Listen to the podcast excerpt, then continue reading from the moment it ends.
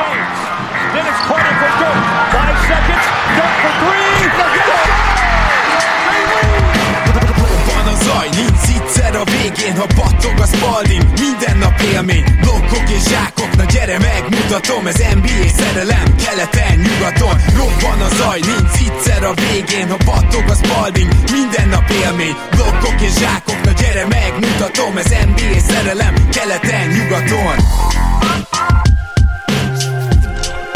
Éj jó! Szép jó napot kívánunk mindenkinek, ez itt a Rep City keleten-nyugaton podcast, a mikrofonok mögött Zukály Zoltán és Rédai Gábor. Szia Zoli! Szia Gábor, sziasztok, örülök, hogy itt lehetek. Kis szolgálati közleménnyel kezdenénk. A sorsolást ugye most meszt lehet nyerni, Rep City-nél Michelin Ness meszt, azt a következő adásban sorsoljuk ki, tehát ugye mostani az keddi adás, valószínűleg az szombaton kerül majd ki, Úgyhogy akkor várhatják a patreonjaink, hogy kinyeri meg szeptemberben a Repsitis meszt, és most pedig két keleti csapattal foglalkozunk, tehát a kelet-nyugat felosztás az most így megszűnik, és két olyan keleti csapat jön, amelyiket hosszú évekig inkább a tabella alján kereshettünk, de az első, akivel foglalkozunk, a New York Knicks, egy hatalmas emelkedésen van túl, egy, egy általános meglepetéssel ráadásul, meg egy nem rossz off-seasonon, ezt beszéljük ki a New York Knicks magyarországi avatott szakértőjével és egyik kedvenc vendégünkkel, Sárdi Bencével. Szia Bence! Sziasztok, üdvözlöm a hallgatókat, és köszönöm szépen a meghívást. Szia Bence, én is üdvözöllek, köszi, hogy újfent elfogadtad a meghívásunkat. Na most én sokat gondolkoztam, hogy hogy kezdjünk, és arra jutottam, hogy mégiscsak az lenne a legfontosabb, hogy valahogy próbáljuk meg belőni azt, hogy mennyire lehet kiindulni az előző szezonból, és ugye szinte az összes csapatnál sem ennyire, mert egészen különleges szezon volt, de mégis úgy kérdezném Bence, hogy ahhoz, hogy majd eljussunk itt egy konklúzióra, esetleg megtippeljük, hogy mire lehet képes idén a New York Knicks, talán tudnunk kellene, hogy mennyire teljesített túl tavaly a New York. És nem csak azért mondom, mert nyilván nem csak a saját hátunkat védve, az összes szakértő gyakorlatilag playoffon kívül várta ezt a Knicks-t, és ehhez képest hazai pályáról kezdhettétek a rájátszást, hanem azért is, mert az is igaz, hogy a sérülésekkel, betegségekkel ennek a csapatnak tavaly szerencséje volt, és ezt ugye a mezőny több mint fele nem mondhatja el magáról. Tehát te ezt hogy látod, hogy mennyire reális az a negyedik, ötödik hely magassága, mint a New York Knicksnek egy tavalyi reális teljesítmény? Igen, tehát hogy a tavalyi szezon az mindenkinek nagy meglepetés volt, tehát hogy a szurkolóknak egy brutális pozitív meglepetés volt, így öröm volt így a, a, a Knicks szurkolói portálokat olvasni, úgy megint elkezdett összejönni a, a gárda, hogy tényleg így a szurkolók így, így élvezték, meg hát a, akinek volt szerencséje élőben kint lenni a Madison Square Gardenben, de akár közvetítésen keresztül is nagyon átjött, hogy ugye az egész város ismét felbuzdult, hogy jó a, a kedvenc csapat, mert szerintem továbbra is New York az az a Knicks, Knicks hazája. És igen, valóban a sérülésekkel szerencséje volt a csapatnak, de azt azért tudni kell, hogy más szempontból is szerintem voltak olyan, olyan dolgok, amik nem igazán fenntarthatóak. Gondolok itt első körben arra, hogy az ellenfelek dobó százaléka a triplából az, az valami brutálisan kedvezően alakult, és ezt én nem feltétlenül tenném a, teljesen a Tibodó vezetés számlájára, hanem simán uh, szerencse volt, hogy nem estek be az ellenfélnek gyakorlatilag az üres távoli dobásai. Igen, Nyilván itt szintén... azt hozzá kell tenni, hogy ugye gyakorlatilag nálatok az üres dobásokon is lehetett mérni ezt a szerencsét, tehát a tök üres triplákat is a legrosszabb százalékkal dobták ellenetek az egész mezőnyből. Pontos, pontosan, és ilyen nagyon messze-messze, és 2021-ben, hogyha valakinek ebből a szempontból szerencséje van, akkor az egyértelműen túl fog teljesíteni. Tehát azt az 57 százalék, ha jól emlékszem, valahol ott végzett győzelmi százalékban a csapat tavaly, azt én nem gondolom, hogy fogják tudni tartani, de magát azt az irányt, ami elindult, azt én nem gondolom, hogy egy ilyen véletlen szezon lenne, és egy ilyen kirívó szezon lenne, és egyébként visszacsúszik akár így a 30-as győzelmi százalék környékére a csapat. Egyrészt ugye ennek alapja lehet a, hát ugye kihullottak a szekrényből a csontvázak a playoffnál, igen. És ebbe az irányba nagyon elkezdett a, a menedzsment erősíteni, hogy, hogy legyenek olyan ö, ponterős labdás ballhandlerök, vagy, vagy playmakerek, akik, akik a, a támadást tudják a hátukon cipelni. Másrészt azért tényleg ez, ez, egy, ez továbbra is egy stabil csapat marad, tehát í, ahogy tavaly is mondtátok, amikor a, a Tóth Attilával beszéltétek a Nixet át, direkt meghallgattam most a héten ismét, ott erről volt szó, hogy Tibodó egyszerűen nem egy, egy olyan típusú edző, aki, akinek elfogadható a vereség, tehát hogy ő minden meccsen a győzelemre fog hajtani, és szerintem ez, ez továbbra is fog menni, de én nagyon-nagyon meglepődnék, hogyha megint pálya előnyből várhatná a, a csapat a rájátszást, vagy hogyha egyáltalán ennyire stabil lenne ez a rájátszás pozíciója a következő szezonban, mint volt ebben a mostaniban. Hát igen, az biztos egyébként, hogy ugye komoly lépéseket tett a New York Knicks afelé, hogy példának okáért a playmaker hiányát valahogy pótolják, és el is jutunk majd odáig, de azért én szerintem kezdjünk egy kicsit a drafttal, de azért az eddigi elhangzatokra is reagálj Zoli, minden esetre én azzal dobnám át feléd a labdát, hogy azért Summer League-ből nehéz kiindulni, de ha, ha, ha ki lehet, akkor a New Yorknak az nagyon pozitív volt, mert mind a 25. helyen választott Quentin Grimes, mind pedig a 36. helyen választott Miles McBride szuper jól játszott, és, és ráadásul ugye nem is annyira előválasztott játékosokról van szó, eddig nagyon-nagyon jólnak néz ki a New York Knicks draftja, ami ugye gyakorlatilag az első lépés volt a e felé a szezon felé, és nekem mind a két játékos tetszik, annyira, hogy nem lepődnék meg, hogyha mind a kettő pályára kerülne. Ha már a drafttal kezdünk, igen, akkor, akkor beszéljünk erről a két játékosok kicsit. Nem láttam túl sok Summer League meccset, ugye, de ahogy elmondtam már többször a, a highlightokat meg tudtam nézni. Nekem egyébként különösen McBride tetszett, ami abból a szempontból lehet, hogy problémás lehet, hogy, hogy ott azért nagyobb logjam lehet, de azt is tudjuk ugye, hogy a Kemba projekt, az tényleg egy projekt lesz, és hogyha ha ő esetleg, meg ráadásul, hogyha még be is van ez a projekt, akkor is tudjuk ugye, hogy ki fog ülni azért jó pár mérkőzést, és ezeken a mérkőzéseken azért úgy nézhet ki majd a, a depth chart, a, a mélység, hogy, hogy akár igen, ő is oda kerülhet. Nyilván azért jelen tudásunk szerint ebben, az, ebben a szituációban mondjuk azért egy Derrick Rose venni hát ugye a kezdőszerepet, és egy Quickly Emmanuel Quickly lenne az elsődleges csereirányító, de, de nagyon hosszú a szezon, ugye most 82 meccsre visszatérünk, akár, akár lehet esélye, de, de egyelőre azért úgy néz ki, hogy, hogy ugye Villadózával fognak harcolni azért a még ugye ilyen spot perces helyére, a, amikor időnként beállhatnak pár percre, de egyébként nem feltétlenül fognak sokat játszani. Mondom, nekem ő tetszett jobban a Summer League-ben, de az tök egyértelmű, hogy, hogy hosszú távú potenciára Quentin Grimesban sokkal-sokkal többen, és hát ő olyan pozícióban is játszik, ahol bár szintén egyébként most lesz egy kis logjam, nem, nem annyira, nem akkora, mint a, az irányító poszton. Ugye a Grimes és... hivatalosan kettes, de azért ez már, ez, itt már bele nyalunk ebbe a wing dologba, tehát Grimes azért nem feltétlenül egy kombó hátvéd. Nem azt mondom, hogy ő feltétlenül tud hármast játszani, de RJ Barrett például gond nélkül tud hármast játszani, és ebből kiindulva talán ott neki juthat némi szerep. Grimesnak ugye nincsen egy nagyon nagy wingspan de,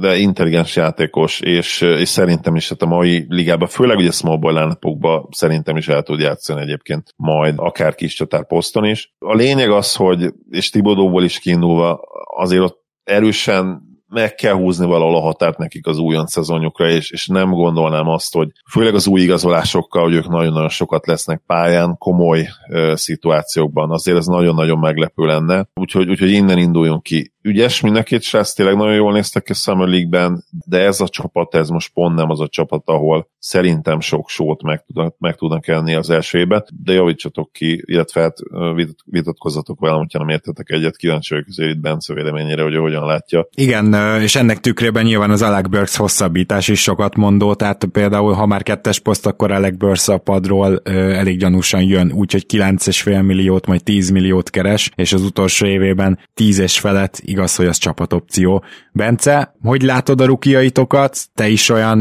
lelkes vagy, mint én velük kapcsolatban, és van-e út, hogy pályára kerüljenek? A draft idején azért egy kicsit csalódott voltam, tehát vártuk azt, hogy fölfelé fog draftolni a csapat, és inkább további, is mondjam, ilyen draft equity irányba mentek el, tehát hogy jövőbeli dolgokat próbáltak felhalmozni, akár második körösök, vagy ugye a Hornetsnek a sok-sok éven át védett, nagyon jól védett első köröséről is beszélhetünk. De igen, ennek ellenére hogy hányadik helyen lettek kihúzva ezek a fiatalok, nagyon ígéretesnek tűntek ők. Nagyjából egyébként készek így az NBA-re szerintem, de nagyon mély lett a Knicksnek a kerete, tehát szerintem ilyen liga szinten is így, így mély keret, ami Tibodónak meg az edzői felfogásával meg kicsit szembe megy, mert ő meg eléggé szűk rotációkat szokott használni, de erre meg egy, attól még egy nagyon nagy pozitívum, hiszen tényleg se Kemba, se Rose, de gyakorlatilag nagyon sok olyan játékos van a keretben, akinek már korábban volt komoly sérülés, és emiatt jó, hogyha van egy mélység, és olyan játékosokat lehet betenni adott esetben, akik bármikor föl tudják venni a ritmust, és nekem, nekem egyébként mondjuk Grimesról az a típusú játékos jutott eszembe, amikor így láttam a nyári ligás felvételeken, akire, akire mondjuk a Bucksnak nagy szüksége lett volna a Di kiesése után. Tehát ő benne nem hiszem, hogy bármi több is lenne, mint egy ilyen roleplayer, de, de azt a pár dolgot, amit neki meg kell tennie, azt szerintem évek múlva majd stabilan hozhatja, és hogy ez, ez az újonc, nem is tudom, hogy most duónak, vagy, vagy a többiekkel kiegészítve triónak, kvartetnek beszéljünk de alapvetően ez a, ez a páros, akiről most szó esik, szerintem inkább a, a két-három év múlva lehet érdekes a Knicksnek, amikor a mostani hosszabbítások kifutnak, ott nekiállnak a nyárnak, és, és amikor lesz egy esély arra, hogy, hogy valami komoly játékos jöjjön, vagy hogyha időközben komoly játékosért cserélnek, akkor is maradjon olyan mélység a keretben, hogy, hogy használható fiatalok vannak kvázi olcsón. Tehát ők, ők szerintem így inkább ezzel a gondolatmenettel lettek kiválasztva. Mm, én nagyon kíváncsi leszek, most nem csak azért, mert nagyon jók voltak Summer League-ben, hanem azért is, mert tényleg logjambe érkeztek, hogy, hogy találnak-e nekik időt egyáltalán. Például ugye azt se tudjuk, hogy Vildoza garantálva lesz tehát az, az is lehet, hogy a végén kivágjátok, úgyhogy e- ennyi, ennyiben egy kicsit lehet ezt a logjamet csökkenteni. Na de akkor beszéljünk a két úgymond nagy igazolásról, mert hogy egyrészt a kivásárlás után ugye ide került Kemba Walker, azért ő már egy ideje szeretett volna New Yorkba menni, hogyha lehet hinni a híreknek, illetve Evan Fournier volt az a másik nagyobb igazolás, akire a New York Knicks kihasználta azt a cap space-t, ami rendelkezésre állt, és ugye elég kevés olyan csapat volt, aki ezt elmondhatta magáról. Most nyilván sok olyan csapat van, amelyik nem érzi azt, hogy most kell jónak lenni, azok általában rossz szerződések befogadásával hát villóznak, viszont a New York egyértelműen ebbe az irányba ment, még azon az áron is, hogy lehet, hogy Furnének ez a 17 millió, 18, 18, 9, aztán 19, tehát négy éves szerződés, az utolsó az team option, ez sokan mondták, hogy esetleg egy pici túlfizetés, és Zolival is beszéltük, hogy igen, de csak egy, egy nagyon pici. Kemba Walkernek meg nagyon könnyű volt szerződést adni, így, hogy a kivásárlás után még jött neki pénz, és így csak 8,7, majd 9,1 milliót keres a következő két évben. Na most eléggé célzott, és itt visszadobnám neked a szót most, Bence, eléggé célzott ez a két erősítés, tehát jött két olyan játékos, aki elvileg, teoretikusan akár egy playoffban is egy kicsit tud azért a kőből vizet fakasztani, hogyha nem is a nagy sztárok szintjén, vagyis inkább azt mondom, a nagy periméter sztárok szintjén, de mindenképpen erősödtetek ezzel, és nem kell majd azt nézni, hogy Derrick Rose egyedül próbál támadást csinálni ennek a New Yorknak. Abszolút ez volt az irány, tehát a Hawks ellen rossz volt látni időnként a csapatot, mert, mert rendülnek a rájátszás teljesítménye az, az kritikán aluli volt, és gyakorlatilag ezzel meghalt a teljes támadójáték a, a Knicksnek. Kicsit arra reflektálva, hogy, hogy mi lehetett itt az egész nyári igazolások mögött, tehát nem csak Kembára, Furnyére, hanem az összes hosszabbításra is gondolva, hogy, hogy az a szezon, amit tavaly elért a Knicks így kvázi a semmiből, meg tudta gyorsítani azt a folyamatot, hogy ismét egy, egy releváns, egy kompetens csapat képét tudják mutatni. Ugye New York az továbbra is nagy piac, nem tudom, hogy olvastátok-e azt a cikket, volt egy ilyen nagyon érdekes, hogy az All-NBA játékosok közül hányan vannak éppen most a, a legnagyobb piacokon elég a két Los Angeles-i csapatra, vagy, vagy a Netsre gondolni, tehát van arra érdeklődés, hogy hiába lehet egy, egy, egy szintű kis piacon is bajnokságot nyerni, de van arra érdeklődés a sztárok környezetében, hogy, hogy valóban egy, egy tényleg egy, a legnagyobb piacok egyikére tudjanak szerződni, és emiatt kellett föntartani azt az állapotot, hogy, hogy nem csak a következő, meg következő free agency opciókra lőni, hanem, hanem jó, akkor most lehet, hogy kicsit elengedjük azt az időszakot, mert nem volt nagy találat, de, de azt, hogy ez egy kompetens és jól működő franchise, azt viszont nagyon fontos fenntartania, mert, mert ez inkább a kivezető út, hogy szerintem cserék útján tud erősödni és valódi start hozni majd előbb-utóbb a Nix, és addig meg valóban Furni és Kemba fent tudja szerintem ezt az 50% környéki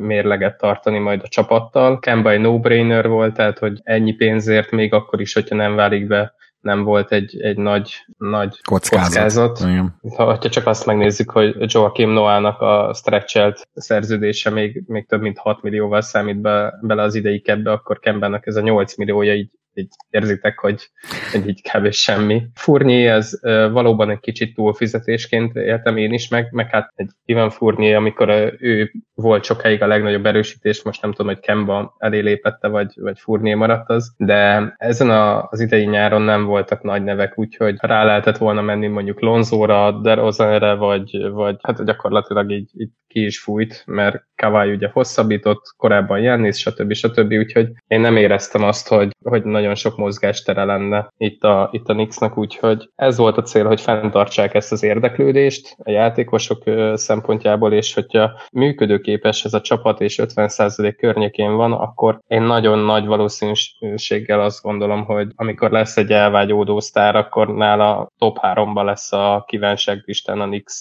Na igen, ez ugye egy nagyon nagy kérdés, szerintem erre még a végén is térjünk vissza, de most akkor beszélünk Kembáról meg Furnierről, hogy azért Zoli nekünk már évek óta kicsit csapdajátékosnak tűnik Furni és, és Kemba is, de elmondom, hogy nekem mi a úgymond bajom velük, így együtt. Furnier, hogyha nagy támadó terhet pakolnak rá, akkor ő nem, akkor meg a közepes védő is alig. Kemba pedig egy olyan védő, akit pontosan tudjuk, hogy a playoffban gyakorlatilag az ellenfelek kipécéznek, és csak őt támadják meccseken keresztül. Nem mondanám egyikről sem, hogy rossz, de a New Yorknak a karakterisztikája tavalyról, az, szóval oké, okay, hogy Tibodó Magic, és ez tök jó így mindig bedobni, de Tibodó sem fog belőlük ugye nagyon jó védőt faragni. Furnéből még kinézem, hogy, hogy belőle kihozza a sokat, de, de Kembából szinte esélytelen. És kérdezem tőled, Zoli, hogy szerinted nem borulhat fel egy kicsit a New York karakterisztikája olyan szempontból, hogy ez a csapat nem a támadással lett olyan jó, mint amilyen jó volt az alapszakaszban sem, hanem a védekezésükkel, ami most, mivel ez a két játékos, ha egészséges, akkor 30 percezni fog legalább, hát vissza visszább eshet. Mondod neked pár számot érvként arra, hogy még ha van is egyébként logika abban, amit mondasz, miért ez a helyes lépés. 89, 96, 94, ez három szám, mm-hmm. ugye eddig, és akkor ennél, ezeknél egy picit jobbak, a 101, de az se valami nagyon jó, és igen, és egy 105 még. Ezek Ezt ugye a Ezek a dobo, dobott pontok gondolom a rájátszás meccseken. Így van, így van, így van. Egy, egy mérkőzésre jött ki gyakorlatilag. Sőt, hát úgy mondhatom, hogy egy mérkőzésen sem jött ki igazán a lépés ugye a támadásban a, a Knicksnek, és egyszerűen erre reagálni és lépni kellett. Tehát igen, benne volt ebbe az is, amit. Ahogy, ahogy ugye Bence mondta, Randall és ez volt az, nyilván az elsődleges oka annak, hogy a, hogy a Knicks ennyire szenvedett támadásban. Rendőr becsődő gyakorlatilag, nem ez volt az első playoff párharca, de, de az első ilyen nagyon komoly szerepben lejátszott playoff párharca, és az, az igazság, hogy gondolkodhatott volna úgy is a vezetőség, hogy, hogy oké, okay, most ezen túl vagyunk, nem létezik, hogy ő még egyszer ennyire gyengén fog majd játszani, de gondolkodhattak volna úgy is, hogy, hogy ez, ez a rendszerből is, illetve a rendszer miatt is jött ki. Ez jelen pillanatban egy, egy még, egy nagyon szépen fejlődő, de még league nem igazi ballhandler, nem igazi wing ballhandler státuszban lévő RJ Berettel nagyon-nagyon kiszámítható lett volna megint újra neki menni egy, egy playoffnak ugyanezzel a, ezzel a filozófiával. Egyszerűen kellett két, legalább két olyan játékos, de minimum, vagy nyilván egy szupersztár is megtette volna, aki ugye wing ballhandler, de így kettő viszonylag jó játékos szereztek, ugye All-Star kaliber az egyik, sőt All-Star is volt, akiről tudjuk igen, hogy sérült volt Kemba. Tudjuk azt is róla, hogy azt a problémát nem oldja meg, ami a Knicksnek egyébként úgymond a rákfenéje volt, hogy nem nagyon voltak olyan játékosok, akik ki tudtak harcolni faltokat. Elit senki nem volt ebben, rendőr volt a legjobb, de ugye RJ Barrett még, még abszolút nem ez, és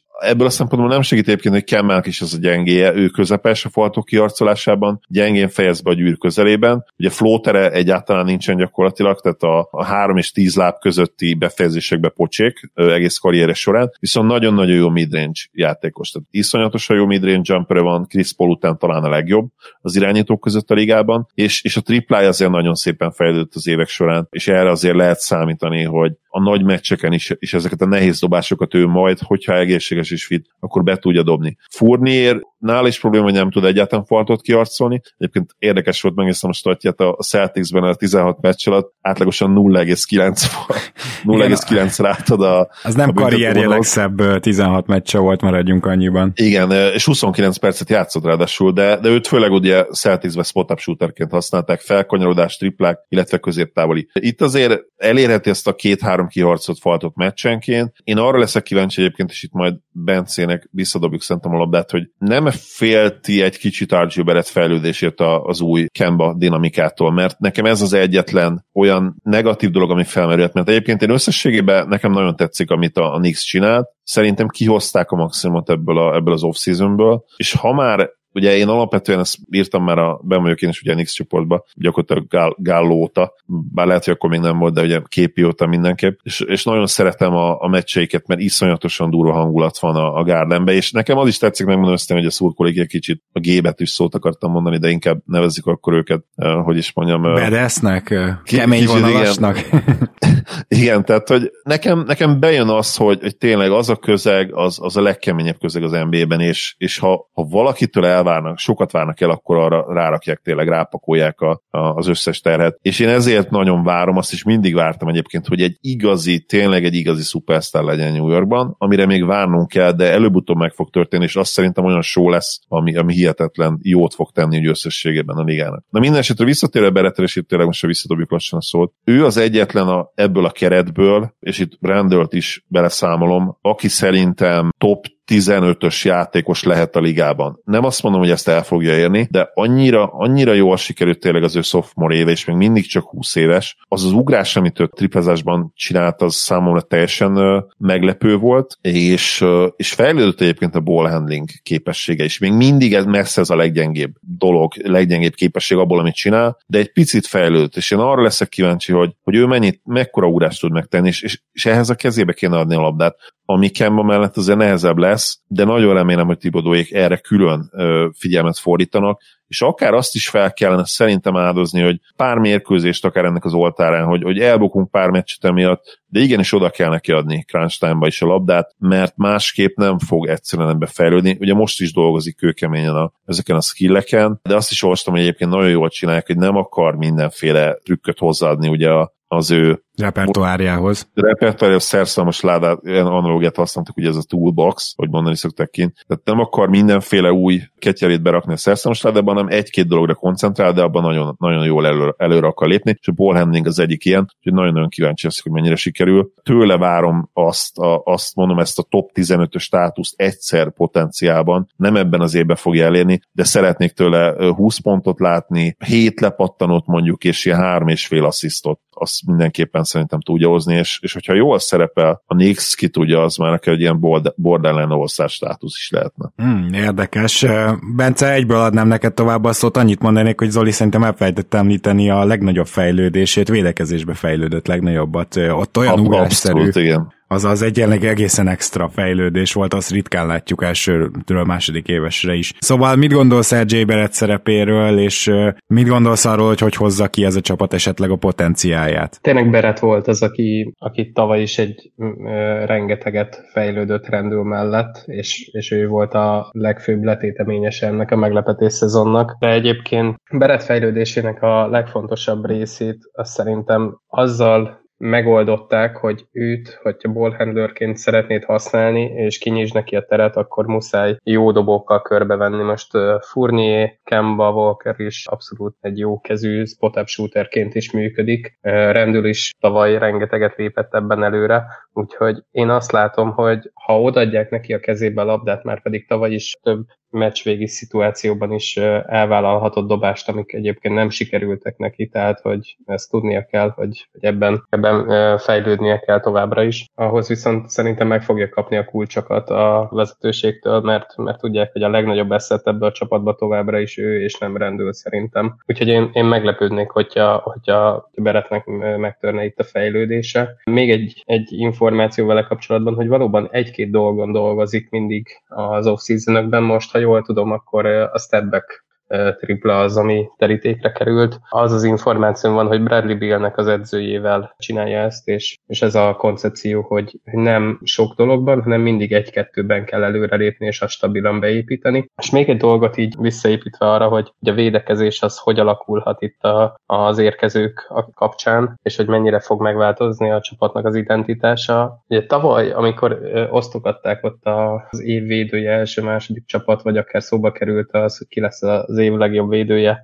díjnyertese, ott, ott nem igazán voltak Nix játékosok, tehát ugye Mitchell Robinson sok sérüléssel szem, szenvedett tavaly, Noel volt gyakorlatilag az egyetlen egy, aki úgy, úgy egyénileg is értékelhető volt, mégis a csapatvédekezés az, az végig a liga elitjébe tartozott, és én ezt gondolom továbbra is, hogyha ez csapatként így, így tud működni, akkor ez a kohézió, ez, ez ha nem is egy olyan jó védekezés, de egy ilyen liga átlagot fenn fog tartani, és egyensúlyba kerül kicsit ez az előre és a hátra menet, mert a támadójáték meg szintén föl tud menni mondjuk ilyen liga átlag környékére, és akkor azért mondtam, hogy én szerintem egy ilyen lehet látni azt, hogy a Nix az ilyen 50% környékén lehet, ezzel, ezzel meg lehet csípni a, a rájátszást. Mondjuk szerintem, hogyha nem jött volna Kemba is fúrni, akkor akkor konkrétan annyit erősödött most a kelet, hogy inkább a play-in környékére várnám a, a, a Nixet. Úgyhogy, úgyhogy én nagyjából ezt látom így a következő mm-hmm. szezontól. Igen, én nagyon örülök neki, hogy ebbe az irányba elmentél, mert ezt akartam én is mondani, hogy mivel, hogy nem számolhatunk még egyszer ekkora shooting luck, ugye úgy mondják, tehát ekkora szerencsével, ami az üres dobásokat illeti. Tegyük fel, hogy az akkor megint liga átlag közelé, közelébe kerül. Hogyha ez így van, és lesz nyilván két azért gyengébb védő, akit jobban lehet támadni, akkor én is azt látom reálisnak, hogy a liga közepe lesz a Nix védekezésbe, de cserébe reális az is, amit mondasz, hogy támadásba viszont előre léphet a már az alapszakaszba is a Nix, vagyis hogy főleg az alapszakaszba, és, és ott is akkor a liga átlagot eléri, és ez tényleg azt mondatja velünk, hogy egy 50% körüli csapatot látunk, amikor mind a kettő dolgot a, a közepére várjuk, úgymond. Na most a belső növekedés, ugye Beretről beszéltünk, viszont beszéljünk még arról, mielőtt még jósolunk, hogy mit kezdünk itt Emmanuel Quickley-bel és Mitchell Robinsonnal. Ugye Quicklynek is nagyon jó Summer volt, és elég gyanús, hogy mint cserekettes be fog szállni, és ott lesz a rotációban. Mitchell Robinson viszont kezd egy kicsit ilyen, ilyen elveszett projekt lenni, akinek ugyan voltak karrierje során jó meccsei, hetei, akár hónapja, de egyszerűen nem bír összerakni egy kellemesen hosszú és faltmentes mondjuk három hónapot, amire azt tudod mondani, hogy igen, ez az a védekező állat, aki támadásban is valamennyire hasznos. Akkor itt most Zoli felé terelném a szót. Mit gondolsz, hogy most Obi Topinról meg Kevin Knoxról nem is beszélve, mit gondolsz, hogy ezek ből a fiatalokból bárki ugorhat akkorát, hogy az befolyásolja a jövő évi teljesítményét a Knicksnek? Knoxról én már lemondtam, Veled vagyok. Alap, alap, alapkiinduló helyzetem. Igen. Topin viszont belőle abszolút kinézem azt, amit mondasz, hogy, hogy pozitívan befolyásolja, ami azt jelenti az ő esetében, hogy mondjuk játszik ugye csere, csere erőcsatárként egy 15 percet, meg mondjuk játszik egy 8-9-10 percet mondjuk centerként, small ball centerként, uh-huh. tehát ilyen 20 perc, és abban net pozitív, és mondjuk lehoz egy ilyen, nem tudom, ilyen 12 pont, vagy, vagy 11 pont, 10 pont, és mondjuk egy ilyen 6 hét lepattanott. Tehát én ezt abszolút el tudom képzelni, és hát ő azért egy nagyon jó pick volt, legalábbis ugye abban a szempontból, hogy upside-ra. Úgyhogy én, én tőle mindenképpen várom ezt. Quickly szerintem ő nagyjából az, ami, a, aki, hogyha neki adná 35 percet, akkor ugye tudna hozni szép statokat, de nem feltétlenül lenne szerintem akkora hatása, akkora impactja a győzelmekre. Minden esetre olyan meccseken, ahol mondom kiesik vagy Rose, vagy, vagy ugye Walker nem játszik, és ugye bent lesz a rotációban Quickly, mint első számú irányító csere, ott szerintem azért ő is pozitív lesz, tehát ő, ő azért egy, szintén egy jó kis találmány volt úgymond a Knicksnél tavaly az, az előző szezonban, úgyhogy szerintem ő, rá is igaz lehet ez, de mondom, benne nem látom azt a fejlődést, ami, amit akár egy topinban is, és hát egyértelműen egy, egy Beretben, ugye, aki ugye érdekes, hogy Beret korábban ledraftolva, de két éve vagy másfél éve fiatalabb, mint, mint Topin, de, de én mondom, Topintól is, is sokat várok, a, a triplája javuljon főleg, mert ugye neki ez volt úgymond az ő erénye, amit vártak tőle, hogy, hogy ő bedobálta a triplákat ugye az egyetemi szezonja alatt, és hát az NBA-ben ez nem annyira sikerült egyelőre. Igen. Uh, itt csak Topinnal reagálva annyit mondanék, hogy nekem ő small ball centerbe, csere centerbe, ha esetleg Mitchell robinson elengedi majd a New York, mert ugye egy év van hátra ebből a szerződésből, és utána már fizetni kell érte komolyabb pénzt, Én, én nekem az még sokkal jobban tetszik, mert a Toppin kegyetlenül erős, és hiába kicsit alacsonyabb. Szerintem ott is megállná a helyét, de, de Bence, te hogy vélekedsz a fiatal mag további részéről? Szerintem egy non-shooter lehet fönt a pályán, és ez ugye Mitchell Robinson vagy Noel a kezdőben, hogyha így nézzük. De valóban itt a keret mélységét megint aláhúzza az, hogy, hogy minden ilyen fiatalnál ki tudunk emelni pozitívumokat, és látunk azért okot arra, hogy neki miért kéne játékidőt kapnia. Topinnál az volt a legnagyobb baj az előző szezonban, hogy egyszerűen rosszul volt használva, de úgy értsétek, mint mondjuk Sabonis volt a, a Thunderben, tehát hogy Toppin nem egy, nem egy shooter, akit, akit leraksz valahova, és akkor úgyis valamennyit el tud érni, csak az nagyjából ez az, amit, amit tavaly láthattunk tőle. Tehát Toppinnak gyakorlatilag tényleg a, a pick and roll az, ami az egész játékának az alapja, és hogy ő a gyűrű felé elszakad, és esetenként kilép hármasra belőle, de ezt tavaly ő nagyon-nagyon keveset használhatta. Egyrészt az se volt neki egy könnyebbség, hogy azért eléggé ilyen, és mondjam, ilyen dobásukat kedvelő hátvidekkel volt egyszerre pálya, mert Quickly meg az a fajta, aki ő, ő még nem látott olyan dobást, amit nem ne szeretett volna. Tehát én se látok benne egy nagy fejlődési potenciált.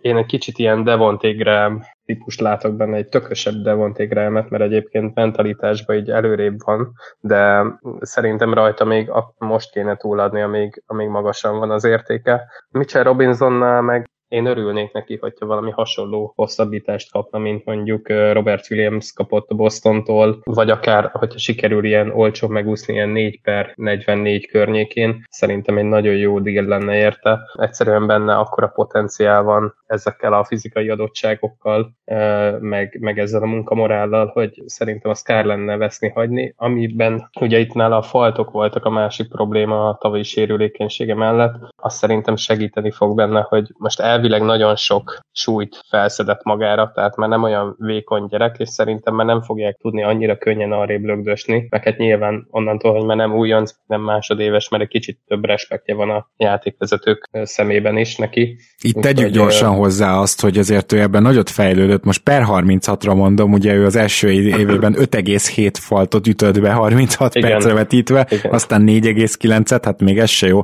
tavaly 3,6-ot. Tehát tavaly, tavaly nem volt rossz az szezonja Robinsonnak, amikor játszott.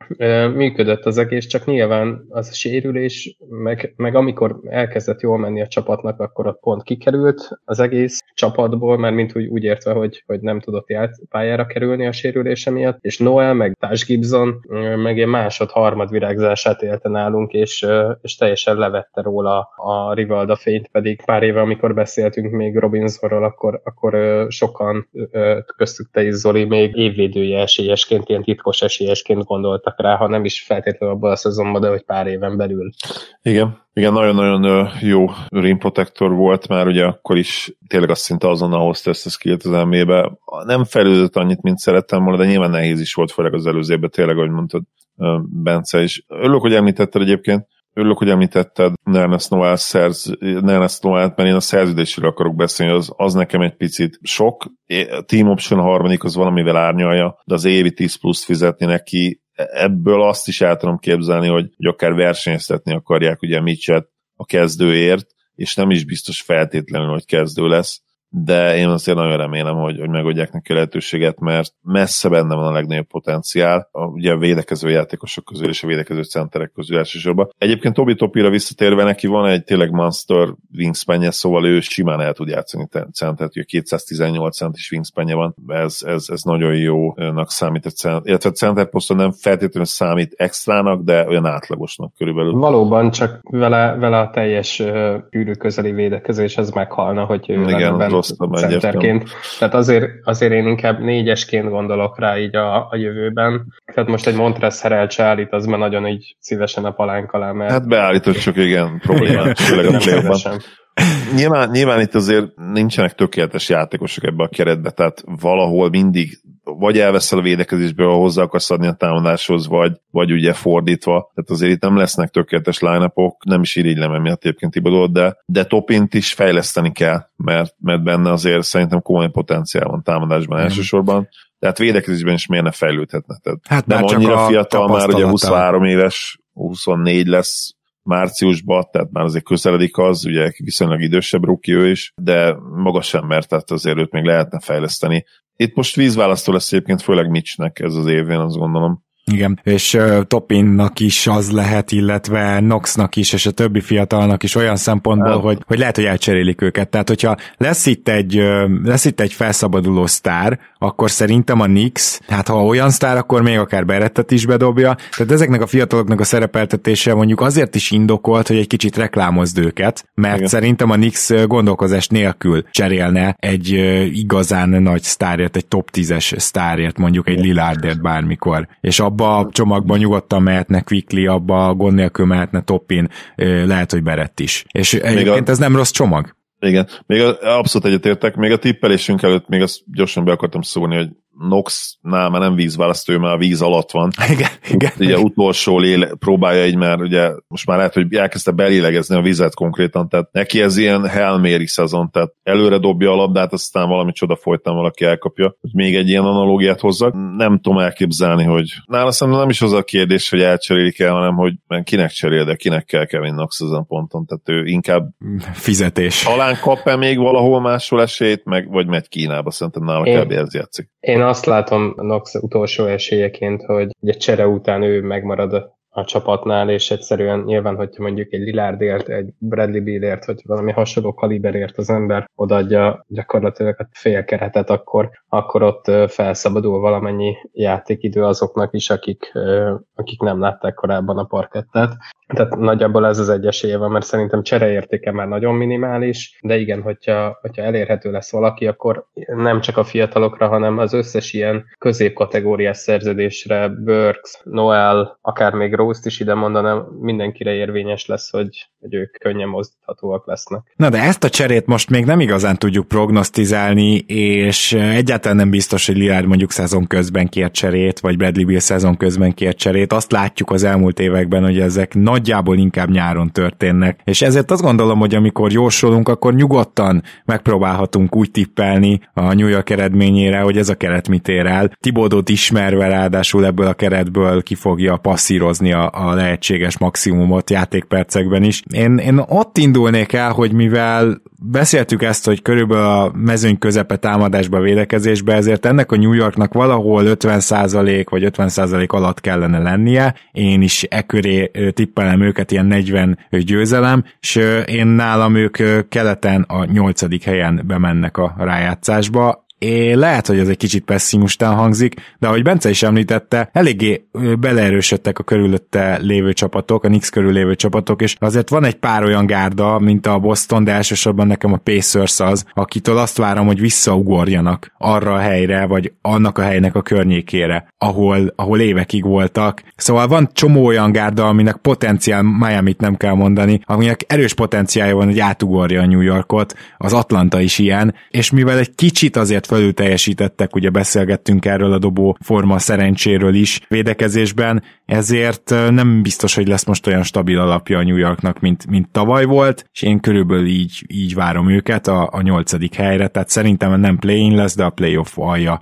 Zoli? Igen, én, én valahol a Bleacher Report és a te jóslatot között vagyok, hogy a Bleacherék egy szerintem nagyon-nagyon optimista 46-36-ot jósoltak nekik, ahhoz tényleg mindennek össze kellene jönnie, és, és Kembának közel a legjobbjához teljes, közel, közel a legjobbjához teljesíteni. Olyan térdel, ami ugye nem fog meggyógyulni, tehát ezt tudjuk. I- igen, az krónikus, azt, azt mondták, igen. Úgyhogy én, én azt gondolom, hogy, és Bence mondta ezt az 50%-at, én, én azt úgy meg is ragadnám tip szempontjából, és, és én 40, 41-41-et jósolok nekik. Nagyjából ott lesznek szerintem. Ugye az Atlantika talán a, most a leg, legerősebb divízió lesz, vagy ott lesz a legerősebb divíziók között ugye a ligában. A Nets az nyilván kiemelkedik, a, a Bostontól is egy bounce back évet várunk, de, de ott lehet a, a Knicks mondom, és, és az szerintem egyértelmű, hogy, hogy ott lesznek a play-inben. Hogy elcsípik-e ténylegesen a nyolcadik helyet, meglátjuk, hogy hány győzelem kell hozzá, de a 41-41 41 az jó esélye meg lenne, úgyhogy én is, én is oda tippelem őket pontosan, ahol te, csak egy picivel jobb mérleggel, 41-41-et, azt hiszem ilyen 38-43-at mondták. Ne, 40-42-t mondtam, 40. úgyhogy De hát akkor, akkor gyakorlatilag igen, nagyon hasonló tippünk. No, akkor nem is annyira a kettő között, tehát a Bleachhez szerintem nagyon sokan egybe de inkább akkor a tiédhez vagyok közel, igen, 41-41. Bence, a New York Drucker szíved esetleg tud egy kicsit optimistább lenni nálunk? Abszolút, tehát én 42-t várok. ekkora, ekkora óriási ilyen húra optimizmussal. Valóban, tehát az a lényeg, hogy releváns maradjon a csapat, az a lényeg, hogyha van elvágyódó sztárjátékos, akkor, akkor legyen rá esély, úgyhogy ezt kell fenntartani. Tele van pikkekkel, úgy tűnik most egészen egy normális vezetéssel a csapat. Én azért rendültől továbbra is brutálisan fázom, azt itt nektek is elmondanám, hogy a tavalyi szezon az, az ilyen, ilyen, ilyen, mint ilyen álomszerű volt, tehát én nem hittem el, hogy Julius Randle így képes játszani, úgyhogy én tartok tőle, hogy ő visszazuhan, nem is arra a szintre, mint a playoffban volt, de hogy így kicsit így visszatér a földre, és akkor így nehezebb lesz az élet, de, de azért megerősödött más posztokon a csapat, úgyhogy talán ezt ellen fogja súlyozni majd. Úgyhogy igen, 42-40 az én tippem.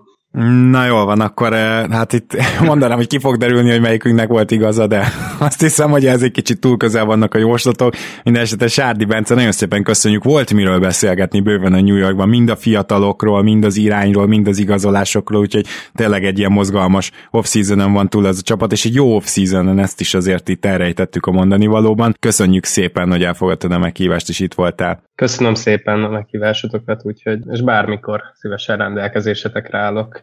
Én is köszönöm, hogy itt voltál, Bence. Köszönöm. Mi pedig akkor megyünk is tovább. A következő csapatunk a Detroit Pistons lesz. És ha már a Detroit Pistons, akkor nyilván nem lesz meglepetés, hogy ki lesz a szakértőnk ezzel kapcsolatban, de hát azért muszáj előtt elétek tárnom egy jelenetet, ugye vannak az amerikai filmekben, amikor a CIA vagy épp az FBI megfigyeléseket folytat egy ilyen kisbuszból, ahol valaki ugye rájuk nyit, akkor ott van egy laptopok, meg, meg mindenféle cuccok. Na most, hogyha valaki rányitna lalára, akkor teljesen hasonló kép tárulna elé, ugyanis egy kisbuszból fog velünk podcastelni Dani Lajos, szervusz! Sziasztok! Örülök, hogy itt lehetek veletek, Zolinak a kenyerét elvéve, és megtiszteltetés Sárdi Bence barátommal egy adásban szerepelni. Próbálok rögzíteni egy fotót erről a, a szituációról majd, vagy a podcast elején, vagy a podcast végén, hogy hogy is néz ki jelenleg a, a stúdióm. Vicces minden esetre. Örülök, hogy a Detroitról beszélhetünk, és hogy most pozitívan fogok nyilatkozni. Szia, Lala, én is üdvözöl, üdvözöllek, és a kenyermet nyugodtan vedd el, mert fogynom kell, úgyhogy csökkenteni kell a szénhidrátot, nem is nagyon eszek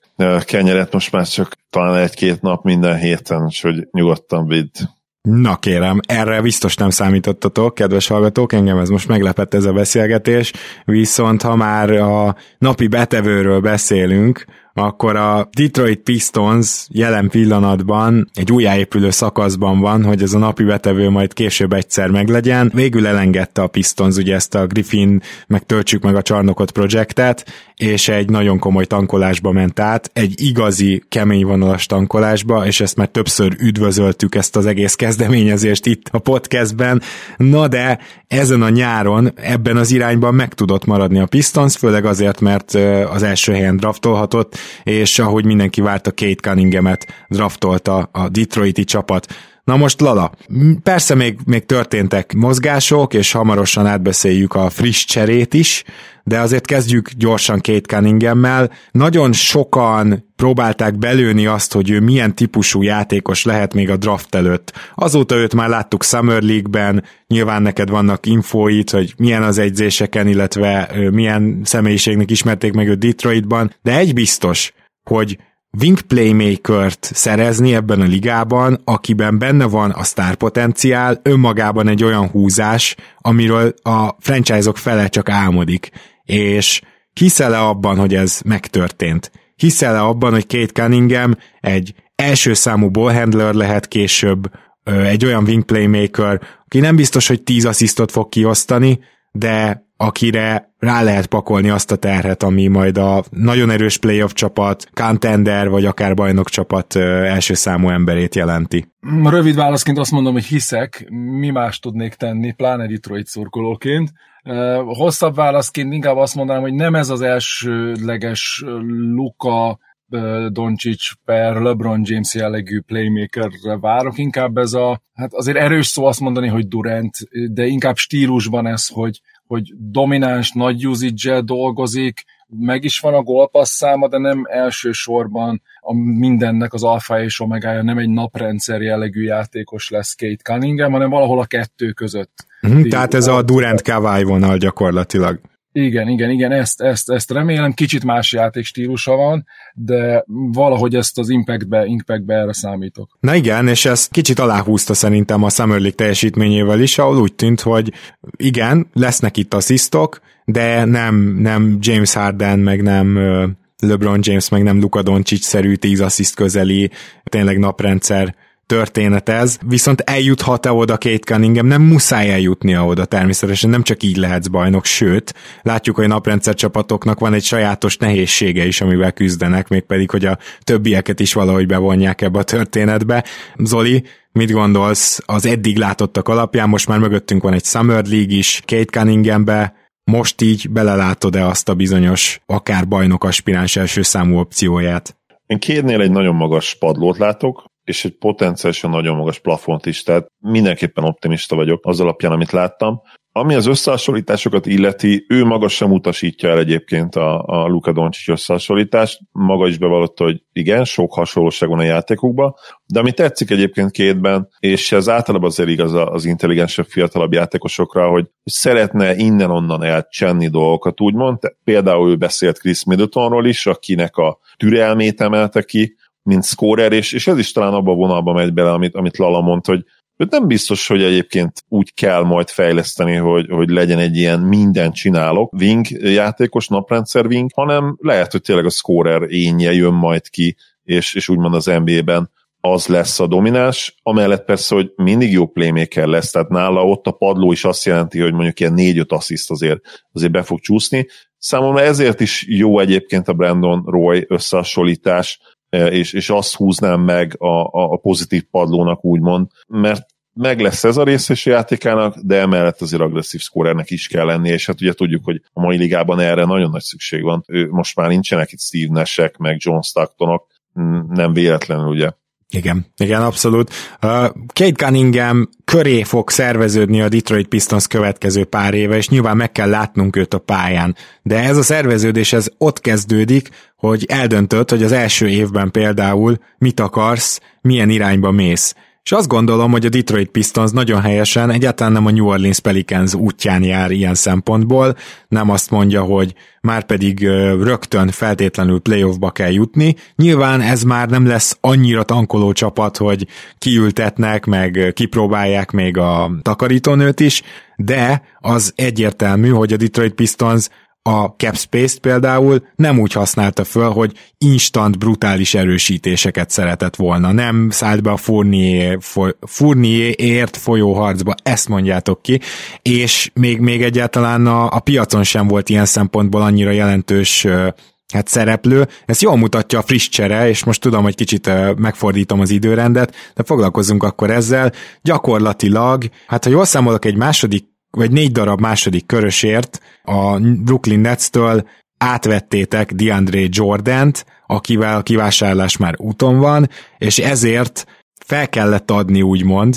de ez már nem tűnik olyan nagy feladásnak, mert sajnos nagyon szörnyű irányba ment a karrierje Szeku Dombolyának, ő volt az egyik, aki ment ebbe a cserébe, és a másik pedig Jali Lokafor, sajnos egyik sem fog hiányozni, de azért mondj egy pár gondolatot Lala erről a cseréről, mert Dombuja azért gondolom a Detroit Pistons szurkolók szemében még mindig egy az a nyers tehetség, akiből hát ha kijön valami. Tehát egy ilyen játékost lehet, hogy a Detroit a legjobbkor engedett el, amikor még, még, még talán egy picit bele is lehet látni valamit, de ők már tudják esetleg, hogy ebből nem lesz semmi, és a négy második körös pedig a Brooklyn Nets-től négy nem rossz második körös a hírek szerint, ugyanis nekik még volt más csapatoktól is second round, round pickjük, úgyhogy gyakorlatilag négy második köröst vásároltatok uh, azzal, hogy átvettétek DeAndre Jordan-t, ugye, ha jól számolok, akkor ez 10 millió idén, 10 millió jövőre, de a kivásárlásnál minden bizonyal engedni fog valamennyit a jó DeAndre.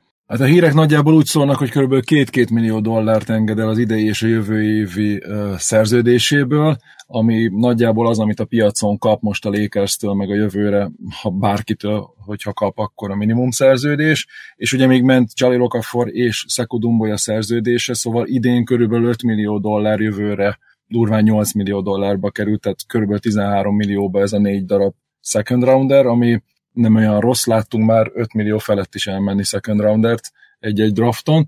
Na most ezzel a cserével olyannyira nem a jelent építjük, hogy Szeko Dumboya volt a legrégebben a csapatnál lévő játékosunk, és ezzel a legrégebben a Pistonsnál lévő játékos, a tavalyi három elsőkörös draftoltunk, Isaiah Stewart, Sadik Bey és Killian Hayes. Tehát akkor technikailag Hayes, mert az ő, mond, ő nevét mondták ki először.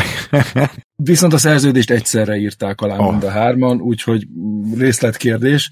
Uh, szóval az, hogy olyan, olyan, olyannyira belement a Detroit az újjáépülésbe, hogy egy éve nincs a legrégebb óta itt lévő játékos, és igazából ez a, ez a management, a Szeku dologra visszatérve, a itthoni Detroiti szurkolók szerintem majdnem együntető véleménye az, hogy mi már egy éve lemondtunk Szekuról, és örömmel fogadta mindenki, hogy kitakarítottuk a szerződését, és még pikkek is jöttek cserébe, főleg úgy, hogy helye nincs már a pályán, inkább játszanak a, az új játékosok, meg, meg Sadik Bejék. Igazából, amikor ide érkezett az OKC-től Troy Weaver GM-nek, akkor hát bíztunk benne, hogy Szempreszti alól nagyon-nagyon hülye gyerek nem jöhet ki, és ez, ez, ez mostanra azt állíthatom, hogy én egyértelműen meggyőződtem róla, hogy kiváló a GM, de hogy tavaly ilyenkor még, még ezt nem tudtuk, az, az finoman fogalmazva is eléggé nem fedi azt, amit, amit, amit én gondoltam, vagy amit gondoltunk, hisz olyan cseréket húzott meg, hogy a lejáró szerződésű 12 milliós Tony Snellt cserélte el tavaly a nem lejáró szerződésű kicsivel drágább Divine Deadmonért, hogy aztán lesztrecselhesse, és öt évig a sapkán eloszlathassa, és ha nem vinne a módba vagy, akkor nem értettük, hogy miért, de mostanra ez, ez kiderült, hogy azért, mert mivel a másik éve nem volt garantált Deadmonnak, ezért öt évre tudta stretchelni, míg Snellt háromra tudta volna, és olyan mennyiségű cap space-t összetudtak így technikailag hozni, meg ugyanez hasonló volt Zaire smith de most nem mennék bele a részletekbe, szóval olyan mennyiségű cap space-t össze tudtak hozni, amivel Jeremy Grantet egyrésztről leigazolta a Pistons tavaly, hát nem nyáron, mert októberben volt az off-season, de hogy ő, ő egy minimum egy, de inkább két first roundot érő eszet, akkor idén nyáron lett a Blake Griffin kivásárlással együtt hely majd a későbbiekben emlegetett free agenteknek, akiket leigazoltunk, és most hiába van idén 37,6 milliónyi halott fizetés a sapka alatt. Ez jelen esetben senkit nem érdekel. Én még abszolút pozitívnak értékelném Blake Griffinnek a kivásárlását is, és hisz ő évente 7-8 millió dollárt elengedett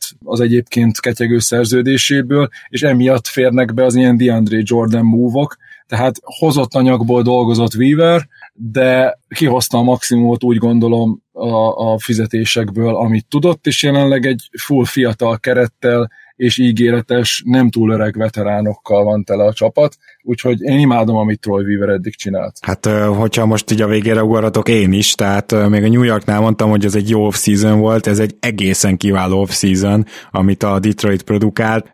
Zoli, te voltál Szeku Dumboya, magyarországi Hát nem indult el az a fennvonat, tehát nem, nem, nem igazán indult el, de, de mégis azért, amikor ott állt az állomáson, és még létezett, akkor te azért ott közel a vezetőfülkébe ültél. Az elején igen, aztán hát egy nem túl jól sikerült újon cél után én is lejjebb adtam az elvárásaimat, és bár egy évvel később vagy legalább 6-7-8 hónappal később, mint Lala és a többi Pistons drukker, de, de végül én is lemondtam róla, tehát sajnos Sajnos, és most az adás előtt mondtad, Gábor, ha eleugratok ilyen kulisszatitkot, hogy ő tényleg egy ilyen Bruno Caboclo féle prospekt volt, csak sokkal jobb fizikai paraméterekkel. Nem tudom, hogy ezért voltunk-e optimistábbak, hogy ugye egyébként azért a, a, az eleinte a Summer League jó teljesítmény miatt, de nem, mindegy. Most már az sajnos a konklúzió az, hogy el kell engedni ezt a dolgot, és hát arra is sajnos elég esély van, hogy, hogy ő nem sokáig lesz NBA játékos.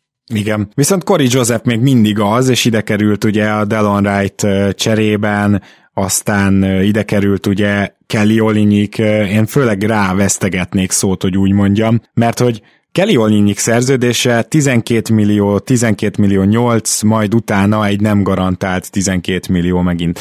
Nekem azért tetszett nagyon ez az igazolás, mert egyrészt Kelly Olinyik mivel tud poppolni, tud triplát dobni, ezért van végre egy dobó magas is Detroitban, és ez mind Cunninghamnek, mind Hayesnek kinyithatja egy kicsit a pályát, és jó, hogy ilyenekkel is kipróbálhatja magát mind a két, hát leendő playmaker. Tehát azt gondolom, hogy ez már így önmagában jó, mint opció. És ugye, hogyha ilyet akarsz igazolni, aki pályán is tartható, akkor az bizony ennyibe kerül de másrészt pedig Kelly Olinyik is betársul majd azok, azon szerződések körébe, akit bármikor el tudsz cserélni, hogyha egy contendernek szüksége van, egy jól dobó, ha nem is jó rim protector, de azért védekezésben tudja, ahol a helye kategóriájú magasra, akkor Kelly Olinyik elérhető lesz, csak éppen meg kell fizetni, és akkor hopp repül egy late first mondjuk. Úgyhogy mind trade chip, és mind a játék, a Detroit játékába illő opció is szerintem kiváló igazolás volt Olinyik. Most akkor Zoli, téged kérdeznélek meg először, hogy egyetértesz ezekkel a felvetésekkel? Majd beszélünk nyilván azokról is, akiket elengedtek, mert ott szerintem inkább voltak jó döntések. Én, én Oliniket ugye sokáig, sokáig kedveltem, és, és, és olyan típusú játékosnak tartottam, aki a modern NBA-ben is ugye nagyon jó lehet, de, de egyértelműen gyorsan öregedett, és nekem ez a, ez a, ez a majdnem 38 millió, vagy, vagy a 37 millió egy, egy nagyon picit sok, még akkor is, hogyha ugye a harmadik év az, az csak részlegesen garantált. Ha, ha ő vissza tudja nyerni a régi formáját, akkor egyébként nagyon jó fit lenne két mellé, és Jeremy Grant mellé is, de nem látom azt ezen a ponton, hogy mire lehet képes, mert az az igazság, hogy amikor ugye őt a trade deadline-nál elcserélték még az előző szezonban, utána kicsit belement ebbe a oké, okay, jó számokat hoztam, de rossz csapatba, és az, az speciál engem nem győzött meg egyáltalán arról, hogy ő, hmm. hogy ő még a régi lehet. Nem tudom, hogy itt egy új szerepben képes lehet erre, de mondjuk egyébként nagyon sokat nem biztos, hogy el fognak várni tőle, tehát lehet, hogy én gondolkodom túl. Gondolj, és gondolj a tavalyi Plumlee-ra. Szóval, hogy hirtelen ugye nagyon jól passzol Plumlee, ezt tudtuk, szinte az egyetlen NBA, igazi NBA skillje, aztán hirtelen tripla-duplákat csinál Detroitban, úgyhogy Dwayne Casey azért ilyen szempontból nem egy rossz egyző, hogy ezt kihozza a játékosaiból, és egy kicsit uh, megreklámozza őket, hogy úgy mondjam. Igen. Az biztos, hogy egyébként, és független attól, hogy milyen volt a csapat Houstonban, tényleg megmutatta Olinik azt a, azt a régit, ami egyébként tényleg egy minőségi modern NBA center, meglátjuk a, a szezon elején, hogy képes-e ezt hozni, mert ha igen, akkor egyébként nem vészesen túlfizetéses, sőt, lehet, hogy, lehet, hogy nem is túlfizetés. Na, akkor picit azért mi nem vagyunk egy véleményen teljesen Zolival, a melyikünk felé hajlasz inkább? Ez megosztotta ez a kérdés a Detroit hazai szurkolóit is. Én egyértelműen imádom ezt a szerződést.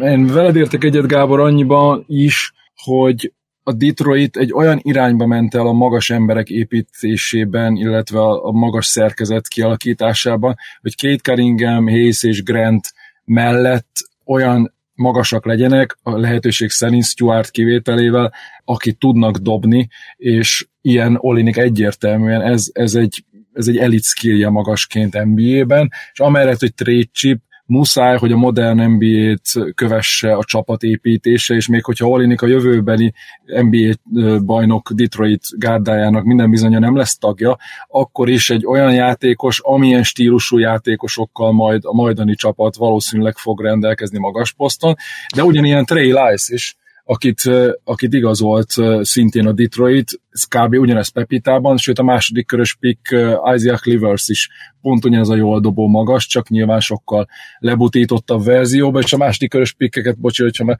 szóba került, itt igazából azért, szerintem azért nyerte meg a Detroit az egész off-season, mert ugye egy per egy nyilván két Cunninghamet elhozta, de hát a második körben megszereztük Lukának a játékjogát úgyhogy szerintem...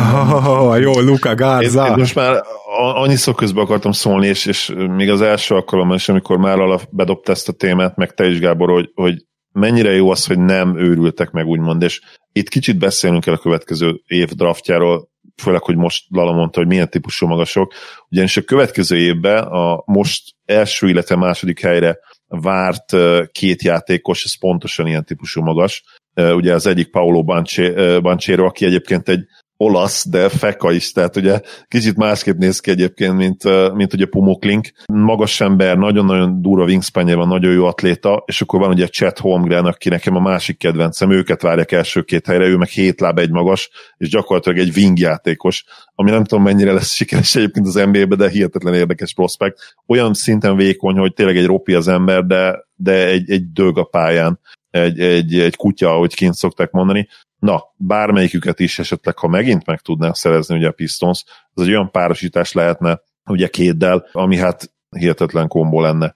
Úgyhogy én már ezért is remélem azt, hogy tényleg le tudnak nyomni még egy úgymond gyenge szezon, és, és ezért tetszik az, hogy tényleg, amit mondta Gábor, hogy nem, nem örültek meg, meg amit Lala is mondott, hogy, hogy tényleg ebbe az irányba építkeznek. Ők, ők hála Istennek nem lesznek ugye New Orleans Pelicans ebből a szempontból. Persze még mindig kell, hogy szerencse jöjjön jövőre még egyszer, és hogyha a top 2-es piket meg tudnak szerezni, akkor gyakorlatilag ott én azt is mondanám, hogy készen is lehetnek majd akkor már, uh-huh. és, és onnantól kezdve fejleszteni a csapatot tovább. De tényleg nagyon várom ezt a két srácot az NBA-be, már most várom az egyetemi meccseiket is, és hát gondolom Lala is ő úgy fogja nézni azzal a reménnyel, hogy lesz egy magas pik, és hogy akkor a magas emberüket is megtalálják esetleg jövőre.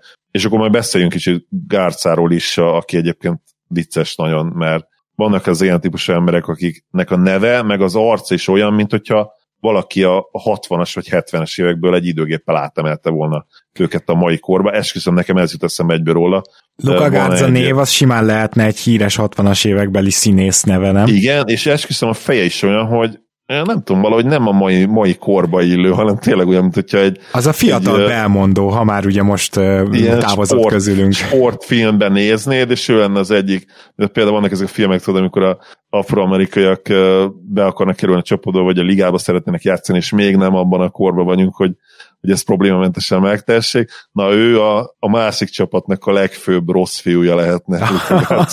teljesen úgy néz ki az ember. Még Ron Baker jutott még eszembe ebbe a témába, ő pont ugyanez a kategória, csak ő meg a jó fiúja a csapatnak. Igen, de ő már a 70-es évek, ezt ne fel, tehát tegyük meg ezt a fontos megkülönböztetést, ugye Ron Baker 70-es évek, Luka Garza számomra is abszolút 60-as, ezzel az arcéllel. Luka Garza pályára fog lépni?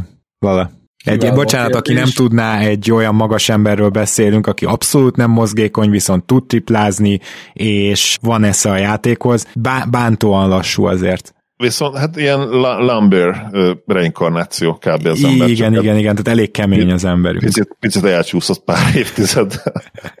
Ő nagyon erős, nagyon kemény, nagyon jó pattanózó, és belülről nagyon jó szkóra, és kívülről is nagyon jó szkóra játékos, de tényleg baromi lassú. Na most az az érdekes, hogy ő volt tavaly az év egyetemi játékosa, és nem tudom, 52. helyen hoztuk el talán? Úgyhogy ez a valaha volt legalacsonyabban draftolt egyetemi játékos, akit, aki, vagy aki az év egyetemi játékos lett az előző évben. Talán Frank Mason the third volt még valami 31 kettedik a Sacramento-nál, azon kívül mindenki, mindenki szinte válogatás kivétel nélkül. Első körös. És, és, és egyébként konszenzus vélemény, hogy sokkal magasabban várták is őt kiválasztásra. Igen, Igen, azért hát... itt látszik hogy, látszik, hogy az ő lassúsága az, az, az NBA csapatoknak is feltűnt. Pályára fog a kerülni, arra még nem válaszoltál ala, szerinted? Hát szerintem csak garbage time elsősorban, és inkább ez a, ez a vagy Stuart, vagy Olinik small ball, vagy, vagy Trail small ball. Nyilván mondjuk lehet, hogy 5-10 percet kap, és megnézik, de én ebben nem sokat látok, de pedig Luka Garza az a játékos, aki mondjuk egy Euroliga győztes csapat legjobb játékosa lehetne. Tehát az, azt az összetett képzeljük el, hogy egy európai kosárlabdában ő egy 20-10-es játékos, és megválasztják a Euroliga MVP-nek a bajnok, nem tudom, Barcelonából. Uh-huh. De annyira lassú az NBA-hez, és annyira nem ez a, ez a statikus zóna védekezés van itt, hanem ez a, ez a, ez a rohangálós körbe mindenkit close outolni kell a triplánál, pick and rollból rádváltanak és megesznek, úgyhogy ezt nem tudom. Habár talán nem annyira lassú, mint várták így a Summer League-be, tehát egy picivel gyorsabb, mint amit az egyetem alapján sejteni lehetett, de én nem látom, hogy, hogy a 10 perces átlagot is eléri idén. Aztán ki tudja, hogy majd mi, hogy merre lesz. Én inkább egy jó G szereplésre számítok tőle, és hát ha, hát ha tudnak annyit gyorsítani rajta, hogy egy, hogy egy rotációs cserecenter, egy ilyen egy ilyen második ötösök elleni 6-8 pontos ilyen scoring plug lehet. Na most, hogy indokolatlanul sokat beszéltünk uh, Luka Gárzáról, akinek a sebességevel kapcsolatban csak annyit mondanék, hogy amikor szittuk egy kicsit, vagy, vagy mondtuk Szengűnnél, hogy hát lehet, hogy lassú lesz, Szengűn simán gyorsabb nála. Szóval, hogy beszéljünk most uh, az egyik kedvenc fiatal játékosomról az egész ligában, ő pedig Isaiah Stewart, aki majd Kilian hayes kapcsolatban is el fogom mondani, hogy a Kilian Hayes draft eddig számomra nem néz ki túl jól, és Hayes a várakozásaimat bőven alulmúlt a szinte minden kategóriában. Viszont Isaiah Stewart pedig még akkor is, amikor a Detroit kiválasztotta talán 15 17 helyen valahol itt, akkor, akkor azt mondta, ú, ez, ez így reach, őt a lejjebb várták, és ehhez képest az elmúlt draft tíz legjobb tehetsége közé tartozik a jelen tudásunk szerint, vagy legalábbis az én jelen tudásom szerint, és egy olyan magas emberről beszélünk, aki nem feltétlenül a méreteivel, hanem talán úgy tudnám el, elmesélni őt, mint hogyha Montrezl tudna védekezni. Ezért Stuart ez a játékos, és emellett pedig Stuartnak még a tripláról sem biztos, hogy le kell tennie, ugye vannak ilyen hírek, hogy azzal is próbálkozik, ez pedig egy nagyon durván jó, modern, magas embert vetítene elő, mert hogy ugye az ő nem ilyen gólyaláb méreteivel elképzelhető az, hogy egytől ötig, vagy kettőtől ötig akár tud majd switchelni, tehát hogy egy olyan értékes eszet, azt gondolom, amiből, hogyha kihozza a Detroit a legjobbat, akkor ő bajnokcsapatban kezdő lehet. És az azért elég nagy szó, de én ezt ö, teljesen komolyan hiszem róla, hogy ekkora potenciális van akár benne. Ennyire tudsz-e ö, optimista lenni, Lala, mint amennyire most én voltam vele kapcsolatban? Hát a tavalyi idény alapján mindenképp, hogy házon belül hozzak egy szerintem jobb kompot rá, igazából egy fiatalabb Ben Wallace jut eszembe, aki alulméretezett, mocskosul erős, olyan motorja van, hogy a 40. percben is végig sprinteli, és minden pattanóért megy támadó védő oldalon. Körülbelül ezt láttuk Isaiah Stewartból, és én a draft napján nem értettem, hogy miért nem Achiuát húztuk, hogyha ha már magasat akartunk ott húzni, mert ő, ő nagyobb, nyurgább, nagyobbat is ugrik, de a szezon közben abszolút meggyőzött, hogy, hogy ez egy zseniális választás volt Stuart, mert ezt a motort, ezt nem lehet tanítani. Ahogy a magasságot sem azt szokták mondani, de hogy, hogy azt, hogy valaki végig toljon 40 percet ezzel az intenzitással, amivel Isaiah Stuart csinálja, ezt egyszerűen ezt nem lehet pótolni. És azért és jóval jobb keze van Ben Wallace-nál, ezt most azért tegyük hozzá. Tehát annyira semmi esetre sem tűnik kezűnek. Ben Simonsnak is jobb keze van, mint Ben Wallace-nak volt, de hogy, hogy igen, de szóval igen, tehát ő nem reménytelen. Tehát ő már most 60 százalékos büntetődobó volt, ha jól emlékszem, most nincs előttem ezek a statisztikák, viszont ő, őben bőven benne van az, hogy egy teljesen elfogadható shooter legyen, akit mondjuk időnként ott hagynak, de hogy összességében hekkelni biztos, hogy nem lehet. Szóval egy teljesen pályán tartható ötös posztú játékos. Úgyhogy én, én már őt is, én már most is imádom őt. hayes kapcsolatban nem voltál jó véleménnyel, én még, neki még adnék időt. Ő az irányító, irányítóként nehéz olvasni, meg felvenni. Persze, meg sérült is volt, szóval nem sérült mondom én ezt, de amikor játszott, az nagyon ilyen nagyon ilyen moody érzésem volt vele kapcsolatban, hogy, hogy nem tudom, hogy ez a játékos hogy lesz majd bármilyen pozitív impacttel NBA pályán.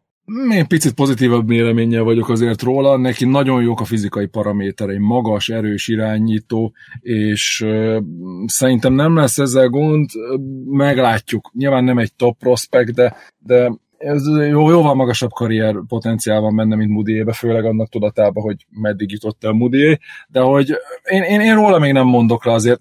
Az év elején nagyon-nagyon csalódott voltam, de egy motiválatlan Bray Griffinnel, egy olyan Derrick rose amilyen Derrick Rose volt itt nálunk tavaly, ez, ezek mellett úgy sok mindent nem tudott már csinálni még. Ah, szóval egyáltalán nincsenek semmiféle elvárásaim vele kapcsolatban, és, és nem számítok arra, hogy, hogy ő rossz játékos lesz, adok neki időt, viszont a harmadik tavalyi újoncunkat, Sadik Bate pedig már most imádom. Szerintem bármelyik contender cserélne érte, ha elérhető lenne, hogy a Sacramento tavaly be is tett egy ajánlatot Marvin Begley-vel egy az egybe Sadikért. Hihetetlen, hogy úgy került az NBA-be, hogy féltek a triplájától, és konkrétan egy Elite 3 játékos volt a maga módján rookie, rookie évében is már, és innen talán csak felfelé van. Úgyhogy az, az hogy valaki egy 3 játékos szerezzen a ligába, az is nehéz, egyáltalán, hogy egy jó 3 játékos, nem hogy ilyen 19. helyen hoztuk el talán, és, és ilyen nagyon alacsony fizetéssel még három évig, és egy ilyen jó impactű játékos. Mm, én ezért is tartok Zolinak attól gondolatától, hogy itt a top 3-4 pick meg lehet, mert van három olyan fiatalunk, aki egyértelműen ígéretes, és Hayes még úgy 50-50, és Jeremy Grant is jó játékos, és Olinik is jó játékos. Szóval ezzel a csapattal a lateribe lesz a csapat, de hogy a top 2-3-ba betankolni, mint idén, az, az vagy sérülések, vagy valami nagyon, nagyon brutális döntés miatt kényszerülhetne ide a Detroit.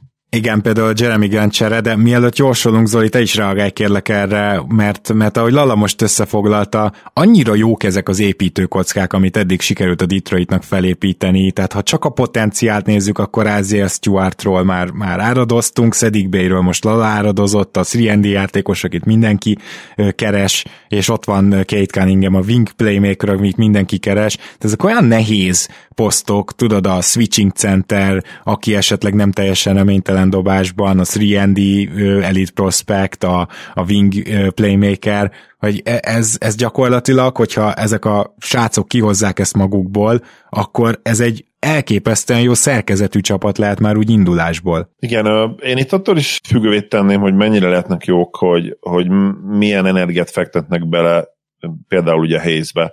Az ő nyári ligája számomra kifejezetten jó volt. Ugye highlight szempontból nem annyira, mert ezekben a highlightokban általában ugye a támadó highlightokat szokták beletenni.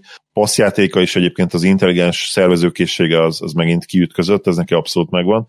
Védekezésben oké, okay, Summer League, de nagyon nagy kedvel, nagyon agresszíven játszott. Egy, egy atletik cikk is a, elemezte ezt, hogy, hogy mennyire jól nézett ki a pálya az oldalán, és ha ő ezt tudja hozni a szezonba, akkor, akkor számomra nem kérdés egyébként, hogy a kezdőbe is ott lehet, és annyira jó fitek ebből a szempontból, ugye két, de hogy tök mindegy, hogy melyikük lesz az irányító, most nagyjából ugye fizikailag is hasonlóak, két kicsit nagyobb, de teljesen lényegtelen, hogy melyiket hívott dobó átvédek és melyiket irányítónak. Ez, a, ez, ez működhet, és azért azt nem felejtsük el, hogyha ők ketten dominálják a labdát, nem kéne azért az első évben annyira jónak lenni a, a Pistonsnak, és ez valamilyen szinten limitálhatja ugye Jeremy Grantet is, és, és ugye Oliniket is, ha, ha tényleg sokat van náluk a labda, és szerintem ez kellene, hogy legyen a, a cél. És, és az kellene, hogy legyen a cél, hogy top, top négybe ott legyünk a legrosszabb mérlegek között. Hogy mennyire reális ez, vagy mennyire nem reális, ezt nem tudom. Szerintem egyébként van rá esély, még ha hogyha most a pisztolyt a fejemhez szorítjátok, lehet én is azt mondanám, hogy nagyobb esély van arra, hogy,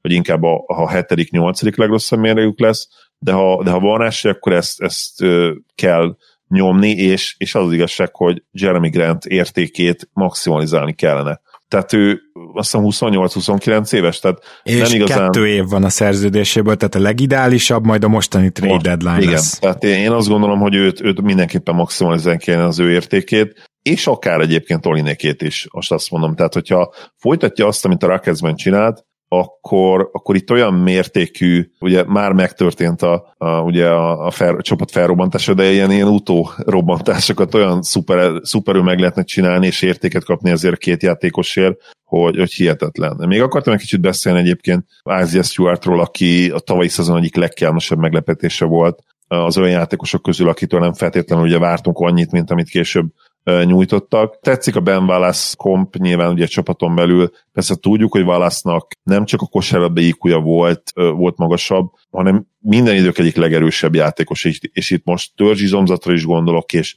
és tényleg akár ugye a karokra is, várra, tehát az emberre emlékszünk, hogy hogy nézett ki, és azt, azt a fizikumot szerintem nem is nagyon lehet elérni, még akkor se, hogyha Stuart sem sem egy senki, úgymond ebből a szempontból neki nagyon jó genetikai csomagja van de hát Ben Wallace azért ebből a szempontból tényleg egy etalon.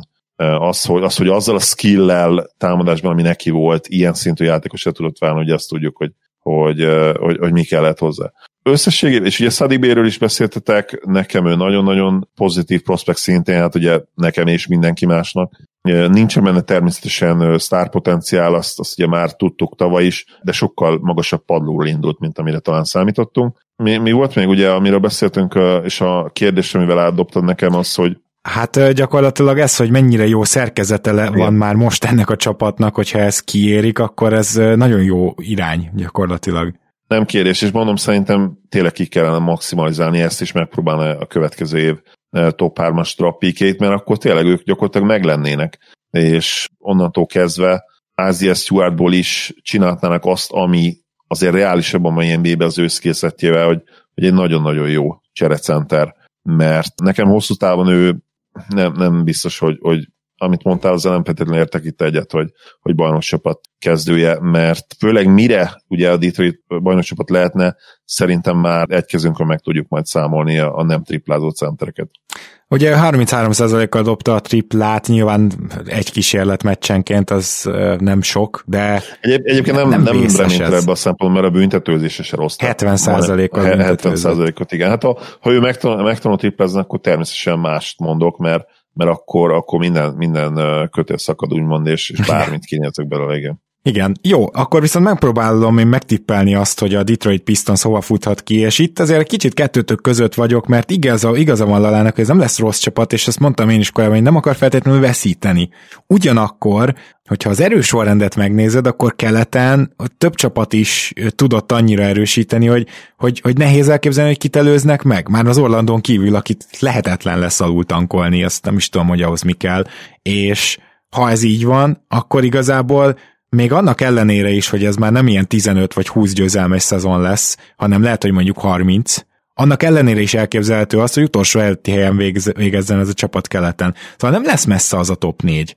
Nyilván tehát nyugaton is tudjuk, ott van az OKC például, amelyik egyáltalán kanyarba sincs ahhoz, hogy nyerni akarjon, de, de nincs olyan sok csapat, aki direkt már a szezon elején azt mondjuk, hogy széttankolja az agyát, és ezért én igazából tudnék bizakodni abban, amit Zoli mond. Szerintem hátulról negyedik, ötödik helyre legrosszabb, vagy legjobb esetben befut a Pistons, és körülbelül így körül várom őket. Lala, te most mire tippelnél a közelgő szezonra? Én úgy gondolom, hogy egy erős kezdés lesz a csapatnál, ahogy tavaly a, a Charlotte vagy, a, vagy az Oklahoma is szerintem jól be fognak kezdeni a Pistons játékosok, és váratlan győzelmeket is várok az elején majd ugye megjönnek a scouting riportok, kiismerik Kédet, ráállnak a védekezésre, elfáradnak az újoncok, nincsenek hozzászokva ehhez a sorozat terhelés, az általában milyen újonc éves beteg, újonc vagy másodéves problémák elő szoktak jönni, azok előjöhetnek, esetleg egy-két akár apróbb sérülés is ezt az egészet keresztbe verheti, csak én az biztos, hogy hogyha mondom, hogy nem lesz ilyen horror, horror sérülések a csapatnál, a kulcsembereknél, vagy nem lesz elcserélve Grant és Olinik, és még valaki fiatal megsérül, akkor én nem látom azt, hogy miért nem inkább a kultúrát, a győztes kultúrát építeni a Pistons a helyet, hogy egy vagy két draft helyet megpróbáljunk nyerni, vagy hát nem is draft helyet, hanem tulajdonképpen lottó esélyt, és ezért szerintem végig fogja tolni a Pistons az évet úgy, hogy nyerni akar minden meccsen, és én még azt, azt is elképzelhetőleg tartom, hogy néhány csapatot évközben is szétrobbantanak az ellenfelek közül, és alánk tankolnak, és ezért én azt mondom, hogy mondjuk ilyen hatodik, hetedik legrosszabb mérleg körül látom reálisan ezt az előttünk álló idényt. Igen, ez is abszolút reálisan hangzott. Zoli? Én, én nagyon szeretném, ha egy tényleg ezt említett prospektek közül az egyiket oda tudnánk vinni kédnek. Ugye a két dolgot is én valamennyire be, beszurkoltam, már ugye a szezon elején mondtam Lolának. Ez, ezt köszönöm szépen, és adásban igen. is mondtad mindig, hogy szeretnéd, hogyha hozzánk jönne, úgyhogy gondolom. Igen, és most, most ugyanez, ugyanez gondolom egyébként, köszönöm. Ugyanezt remélem, és szerintem fejlődni fognak, de tehát a tavalyi 20 győzelem alá ezzel nem tudnak bemenni ugye százalékosan sem. De olyan nagyon sokkal jobbak szerintem nem lesznek, úgyhogy én, én akár egy ilyen 24-58-at, vagy egy, vagy egy 25-57-et betippelnék. Most az elég lehet-e a top 4 legrosszabb mérnek, ezt nem tudom, de, de én, én, mondom, én, én, ide, én ide várom őket, tehát egy ilyen, mondjuk akkor mondanék egy ilyen 25 győzelmes, 25 győzelem és 57 veresség.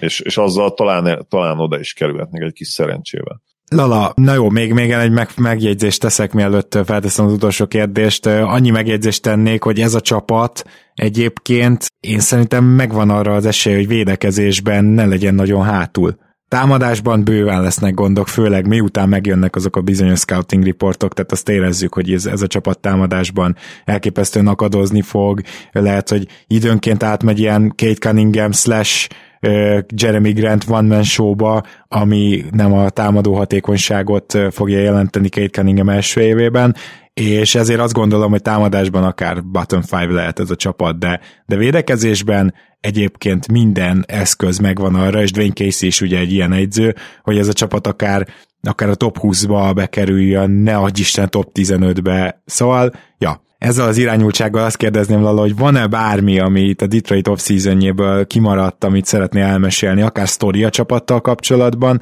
akár, akár hírek azzal kapcsolatban, hogy Kate Cunningham és Dwayne Casey hogyan készül a szezonra? Hát két, nagyon sok hírt nem készültem, nem hoztam, mert igazából majd az idény közben adja meg mindig úgy is a, az alaphangot, hogy az új beépülő fiatalok miként játszanak, de az egész League, meg az egész korai edzések hangulatán, amit videókon és az magán Summer League meccseken érezhető volt, hogy Kate Cunningham egy, egy ilyen ne, naturális vezérként, egy természetes, ösztönös vezérként viselkedik. Tehát a nála két-három évvel idősebb Szekudumboja, meg a többi játékos felé is, mintha ő lenne a mentora, úgy viselkedett az összes Summer League meccsen, és valahogy ezt várja el az ember egy egy per egyes franchise játékos potenciáltól, úgyhogy én ennek nagyon örülök, hogy ő nem egy kevály jellegű jellem, hanem ő igenis egy hangos, beszédes vezér típusnak tűnik már most. Egy és olyan vezér, aki akár Cade három évvel idősebbeket is tud irányítani. Bocs. Ó, igen, igen. Uh, ez, így, ez így a végére, oké. Okay. És uh, amit még szeretnék, hogy, a, a, hogy, hogy érezzék esetleg azok a hallgatók, akik, akik így nem tudják, hogy milyen Detroit szurkolónak lenni, hogy itt, itt az egy per egy, ez, ez olyan, meg, meg pont, hogy Kate Cunningham az egy per egy, nem a tavalyi Anthony Edwards egy per egyet nyertük meg, hogy, hogy ez, ez nem olyan, mint a Clevelandnek vagy a Detroitnak, akik tíz éven belül, vagy Clevelandnek vagy a Minnesota-nak, akik tíz éven belül akár három elsőkörös egy per egyest választottak, hanem itt ilyen szökő évente van, itt ilyen folyamatos treadmill volt, és az utóbbi 15 évünk az úgy nézett ki, hogy hogy tényleg a bajnok csapat után folyamatos leépülés, hülye döntések miatt Ben Wallace elvesztése, Chauncey Billupsot Iversonra cserélte, Joe Dumars, kimaxoltunk olyan játékosokat, akik mondjuk egy rendes contender csapat 8.-9. emberei lehetnének, és itt szépen lassan egyre rosszabb és rosszabb előjelekkel vágtunk neki, és egyre rosszabb és rosszabb döntések sorozata vezetett el ahhoz, hogy egy túlfizetett, de fiatalok nélküli csapat, akinek a playoffra esélye sincs, és ez a legjobb pillanata egy Detroit szurkolónak az lehetett, amikor félig sírva bekapcsolta a 2004-es döntő valamelyik meccsét, és, és így azon gondolkodott, hogy most akkor hagyjuk ezt az egészet, vagy hasba szúrjam magam, vagy mi legyen, és akkor most meg van egy olyan egy per együnk, aki egy ilyen 5-10 évente jövő legjobb potenciára rendelkező rookie class egy per egyje, és, és látjuk a fiatal magot, a jó rotációjátékos potenciálokat, és így tényleg ez a nem sírva gondol az ember Detroit szurkolóként a csapatra, hanem bekapcsolom a Kisztől a Detroit Rock City-t, meg Kate Cunninghamnek a Summer League highlightjait, és, és csak így mosolyogva nézek egy 5 percen keresztül, és, és várom az idényt, hogy kezdődjön. Hát igen. Zoli, bármi hozzáfűzni való? Igen, én, én azt mondanám, hogy csak a 2013-as off-season miatt már minden jót megérdemelnek, ugye, a, a, a Pistons szurkolók. Ugye az az a emlékezetes nyár, amikor leigazolták Josh Smith-t, Brandon Jennings-et, meg ugye elengedték Chris Middleton. Meg volt még egy harmadik is, a, ki volt a Big Fee-nek a harmadik tagja? Akkor adtatok Reginek is, hogy az még később volt? Fú. Az egyel később érkezett. Az egyel később volt, igen. igen. De, de, de szóval... korábban volt már olyan, hogy Ben Gordon meg Charlie Villanueva páros lett. Ja, igen, igen, az is. Tehát ez, ezek olyan szintű treadmill move voltak, hogy, hogy tényleg most, most tíz évig minden jót megérdemelnek a Pistonsnál, mert ennél durvább treadmill évtizede szerintem senkinek nem volt, mint a 2010-es évek a, a, a Pistonsnak és reméljük, hogy most már teljesen más előjellel beszélgethetünk majd a 2020-as évekről, és ebben valószínűleg a következő években is segítségünkre lesz mai vendégünk, akinek köszönöm szépen, hogy itt volt uh, ilyen CIA megfigyelős kis buszból is. Lala, köszi szépen, hogy eljöttél. Örülök, hogy itt lehettem. Köszi, hogy csináljátok az adást. Sziasztok! Én is köszönöm, Lala, hogy itt voltál. Mi pedig akkor megyünk tovább, ha minden igaz, akkor Pándi Gergővel, a lakers és a Cleveland-el, ugye mind a két csapat nagyon-nagyon érdekes és felforgató dolgokon van túl itt az off-seasonben, úgyhogy ez egy elég extra adás lesz, ezt szombaton hallhatjátok majd, és ráadásul, ha minden igaz, akkor sorsolunk is majd, ugye Meszt, mégpedig Repsit is Meszt a Patreonjaink között, úgyhogy Köszönjük azt is, hogy támogattok minket, és Zoli, neked pedig köszönöm, hogy ma is itt voltál. Örülök, hogy itt lettem. A, ez a felforgató lehet, hogy meg félig fradi elszólás volt, mert kicsit tényleg gyomorforgató volt, amit a bizonyos szurkolók számára, a Lakers szurkolók számára is, amit ugye ők csináltak ebben az off de egyébként nagyon vegyes felvágott, tehát mert ha így előre spoilerezhetek, mi sem tudjuk már annyira lehúzni őket, mint amennyire az elején gondoltuk, amikor még nem szerezték meg azt a pár valószínűleg minőségi fiatalt is, akik legalábbis abban a rotációban majd jók lehetnek. Na de ezt majd akkor átbeszéljük a következő adásban. Örülök, hogy itt lettem még egyszer. Szia Gábor, sziasztok! Igen, és a cleveland is teljesen hasonló jellegű dolgok lesznek, úgyhogy igen, ez egy, ez egy érdekes adásnak ígérkezik. Minden jót kívánunk, addig is érkezünk. Sziasztok!